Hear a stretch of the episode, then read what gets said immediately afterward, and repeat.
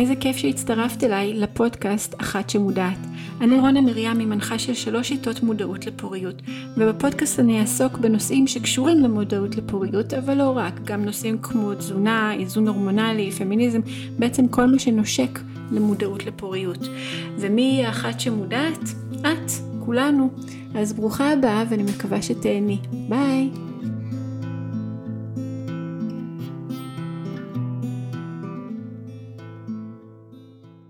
ברוכה הבאה לפרק נוסף של אחת שמודעת.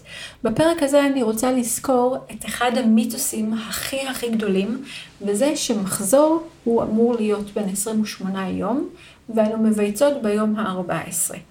המיתוס הזה הוא כר פורה להמון המון דברים. קודם כל, שיטת הימים הבטוחים נגזרת מתוך המיתוס הזה, אבל לא רק. ומיד אני אצביע על כמה בעיות שיש לנו עם המיתוס המאוד מאוד מאוד רווח הזה. אז אני אתחיל בלהסביר משהו מאוד חשוב על המחזור שלנו. המחזורים שלנו מחולקים לשני חלקים. החלק הראשון נקרא השלב הפוליקולרי. השלב הפוליקולרי זה היום הראשון של הווסת, וכשאני אומרת היום הראשון של הווסת אני מתכוונת לזרימה של הדם, לא להחתמות שהרבה פעמים קורות לפני זה. אם יש לך את ההחתמות האלה, את נמצאת עדיין באותו מחזור, את לא מתחילה מחזור חדש. אז התחילת המחזור זה היום הראשון של הווסת, שאת ממש צריכה להשתמש בגביונית או בתחבושת, תחתוני מחזור, מה שלא יהיה כדי לתפוס את הדם, עד הביוץ. השלב הבא זה השלב הלוטיאלי, מהביוץ עד יום לפני הווסת הבאה. זה בעצם אורך המחזור. השלב הפוליקולרי, שהוא השלב הראשון, הוא שלב שהוא לא קבוע בזמן, הוא נע בין תשעה ימים ל-20 יום, ויכול להיות גם יותר. אין לו, אנחנו לא יודעות כמה זמן הוא יהיה. לעומת זאת, השלב הלוטיאלי, שהוא השלב השני, הוא שלב הרבה יותר קבוע. הוא נע בין 11 ל-16 יום, וזה מאוד מאוד חשוב, כי בעצם אם את יודעת לזהות שהייתה לך נגיד עלייה בחום השחר, את יודעת פחות או יותר מתי תגיע הווסת. ואצל כל אישה השלב הלוטיאלי הוא פחות או יותר קבוע, כלומר אצל מישהי זה יכול להיות 11 יום, אצל מישהי 13 יום, אצל מישהי 16 יום, והתנודתיות שלו היא לא מאוד גדולה. זה לא שפעם זה יהיה 12 יום ופעם 16. זה יכול לנוע קצת, אבל לא מאוד. וזה חשוב, כדי להבין בעצם למה המיתוס של ה-28 והביוץ ביום ה-14 הוא בעייתי. מחזורים תקינים נעים בין 23 יום ל-35 יום, כלומר יש פה טווח. וכשאנו מדברות נגיד על מחזורים לא סדירים, אנחנו נדבר על מחזורים שהפער בין המחזור הארוך למחזור הקצר הוא שבעה ימים ויותר, ויש אפילו רופאה שאני מאוד נהנית לעקוב אחריה, דוקטור אביב ארום, שאומרת שכשיש פער גדול מארבעה ימים בין המחזור הארוך לקצר, כבר אנחנו נגיד שהמחזורים לא סדירים. אבל היום שאני רואה כאילו מה שקורה מבחינת תזונה ולחצים וזה, אני חושבת שלהגיד ארבעה ימים זה קצת יותר מדי אה, מלחיץ, ואני נשארת עם השבוע ויותר. אבל רק שתדעו שיש גם כאלה שאומרים שפער של יותר מארבעה ימים זה גם משהו כבר להסתכל כאי סדירות. עכשיו, אחרי שהבנו מה זה מחזור ומה הם מחזורים תקינים מבחינת האורך, בואי נדבר על המיתוס של מחזור הוא צריך להיות 28 יום והביוץ חל ביום ה-14. מחזור של 23 יום, שהוא גם נחשב מחזור תקין, הביוץ לא יהיה ביום ה-14. אם נעשה את המתמטיקה שמהביוץ עד הווסת זה בין 11 ל-16 יום, אם ניקח את הקצוות אנחנו נראה שהוא לא יכול להיות ביום ה-14. אם ניקח מחזור של 35 ימים וניקח את הקצוות של 11 ו-16 יום ונפחית מה-35, נראה שגם פה ביוץ לא יקרה ביום ה-14. כלומר, אנחנו רואות שיש מצבים, או רוב המצבים למעשה, הביוץ לא בהכרח יהיה ביום ה-14. מבחינה סטטיסטית, יש בערך 13.5% מהמקרים שהביוץ באמת יוצא ביום ה-14. וזה מאוד חשוב להבין שגם אם מישהי יש לה מחזור של 28 יום, לא בהכרח הביוץ יהיה ביום ה-14. הוא גם יכול להיות ביום ה-12, או הוא יכול להיות גם ביום ה... 16, וזה בסדר וזה תקין, והוא לא חייב להיות ב- ביום ה-14. איפה בעצם יש בעיה עם המיתוס הזה, שנשים חושבות שמחזור הוא 28 יום והביוץ חל ביום ה-14? נתחיל בזה שמהמיתוס הזה נגזרת השיטה, שיטת הימים הבטוחים. מה שיטת הימים הבטוחים אומרת? שמחזור הוא 28 יום, אנחנו מבייצות ביום ה-14, ניקח יומיים מפה, שלושה יומיים משם, זה מתי שאנחנו בעצם פוריות. איפה זה בעייתי? זה בעייתי במיוחד במקומות האלה שביוץ לא חל ביום ה-14. ואנחנו גם לא יודעות כמה ימים לפני הביוץ אנחנו פוריות. אנחנו יכולות לדעת את זה על פי נוזלי צוואר הרחם, אבל אנחנו ממש לא פוריות רק יומיים לפני, אנחנו יכולות גם להיות פוריות חמישה ימים לפני, ואנחנו יכולות להיות פוריות רק באמת יומיים לפני, אבל אם אנחנו לא בודקות את זה, אנחנו לא יכולות להניח את זה, וזה מאוד מאוד חשוב להבין. מה עוד בעייתי עם המיתוס הזה? שנשים שרוצות להיכנס להיריון ומסתמכות על המיתוס של אה, ביוץ קורה ביום ה-14, ונניח המחזורים שלהם מאוד קצרים או מאוד ארוכים יותר, היא יכולה לחלוטין לפספס את הביוץ או את הימים הפוריים שלה, ואז היא לא תצליח להיכנס להיריון.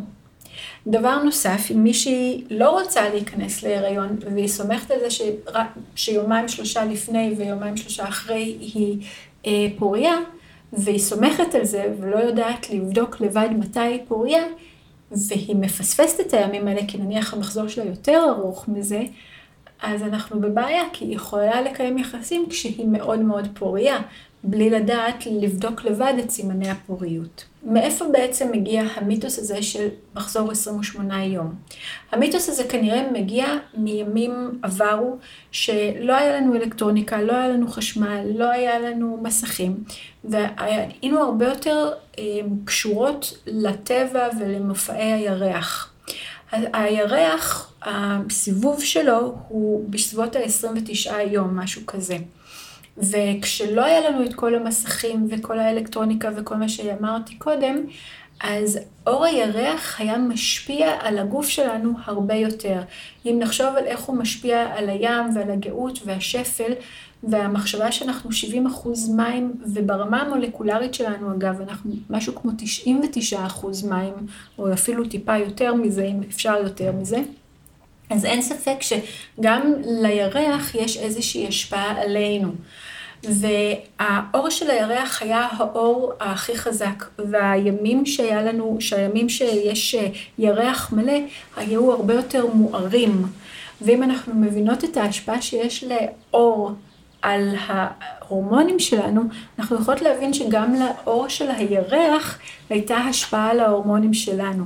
אבל מאחר וזו הייתה התאורה שעבדנו איתה, אז היינו הרבה יותר מושפעות מהגורמים הטבעיים הללו. וגם בחו"ל, באנגלית, כשאנחנו אומרות מון טיים, זה בעצם זמן הווסת שלנו. כלומר, יש איזשהו קשר עתיק בין הירח לבין המחזורים שלנו. ואני חושבת שמשם איפשהו הגיעה הסברה הזאת. גם מבחינה היסטורית, כשסקרתי את כל הנושא הזה של השמ"פ וכל זה, ראינו ש... פחות או יותר הם חשבו שהמחזורים הם 28 יום. אז יש המון המון מקומות שזה נוגע, המיתוס הזה, אבל היום אנחנו יודעות שזה מיתוס ואנחנו ממש לא יכולות להסתמך על זה, בטח ובטח לא כשאנחנו רוצות למנוע הריון. דבר נוסף שהמיתוס הזה מביא אותי לדבר עליו, זה האפליקציות. אני שומעת המון מנשים שהן אומרות שהן יודעות מתי הן פוריות כי האפליקציה אומרת להן. כשאני אומרת אפליקציה, אני מתכוונת לכל האפליקציות האלה שאנחנו מזינות את היום של תחילת הווסת. ומתי קיבלנו את הווסת הבאה, אנחנו יכולות אולי להוסיף שם כל מיני אה, מצבי רוח או דברים כאלה, אבל זה בערך כל מה שאנחנו עוקבות אחריו. וזו בעיה, כי האפליקציות האלה הן עובדות על אלגוריתמים, הן עובדות על ההיסטוריה שלך ושל נשים אחרות. עכשיו, הן לא יכולות בשום מצב להגיד לך מתי את פוריה. למה? הדרך לדעת מתי אנחנו פוריות, זה לדעת מתי יש לנו נוזלים מצוואר הרחם. כי זה בעצם אומר שהאסטרוגן עולה, וכשהאסטרוגן עולה זה אומר שאנחנו פוריות, ודיברתי על זה בפרקים האחרים, אתם ממש מוזמנות להקשיב. אין שום מצב שאפליקציה תדע להגיד לי את זה. כי המחזורים שלנו מושפעים מדברים כמו תזונה, כמו סטרס, כמו פנדמיק, כמו בוס נורא מרגיז, כמו יחסים לא מוצלחים בין בני הזוג למשל. אני עומדת להתחתן עוד חודשיים ואני מתכננת את החתונה ואני נורא נורא בלחץ. לחץ טוב, הגוף שלי מפרש את זה כלחץ. אני מתכננת נסיעה מאוד מאוד גדולה, אני נורא מתרגשת, אני בכלל בנסיעה. כל הדברים האלה, אף אחד מהדברים האלה למעשה, שום אפליקציה, שום אלגוריתם, משוכלל ככל שיהיה, לא יכול לפרש איך הדברים האלה משפיעים על הגוף שלי עכשיו. הדבר היחידי שאני יודעת זה מה קורה אצלי בגוף עכשיו. האם אני פוריה היום או לא.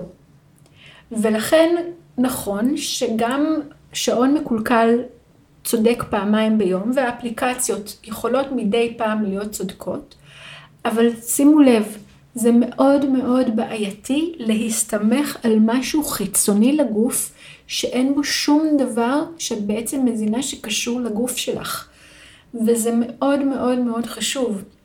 אז נכון שהרבה פעמים אומרות לי, מה זה עובד מעולה, אני עובדת לפי זה, אף פעם לא נכנסתי ככה להיריון. אני מאוד מאוד שמחה אבל מספיק פעם אחת שהמחזור שלך יהיה טיפה שונה ממה שהרגיל, ואת כבר יכולה להיות במצב שאת לא רצית להיות. אז אני מאוד מאוד מבקשת לא להסתמך על מחזור של 28 יום וביוץ ביום ה-14, לא להסתמך על שיטת הימים הבטוחים, ולא להסתמך על אפליקציות שאת לא מזינה בהן שום דבר חוץ ממתי הווסת שלך התחילה. אם את רוצה לנסות לעבוד עם הגוף שלך, אני מאוד מאוד מציעה לבדוק את השמ"פ, כי זו בעצם הדרך היחידה לדעת מה קורה אצלך בגוף היום. ואז את יודעת מה, אם היום את פוריה, ואז את בעצם יודעת אם את פוריה היום או לא, ואת מקבלת סט של חוקים שאת יודעת גם איך להתנהל מבחינה מינית, כדי לא להיכנס להיריון, או כן להיכנס להיריון בהתאם, ש...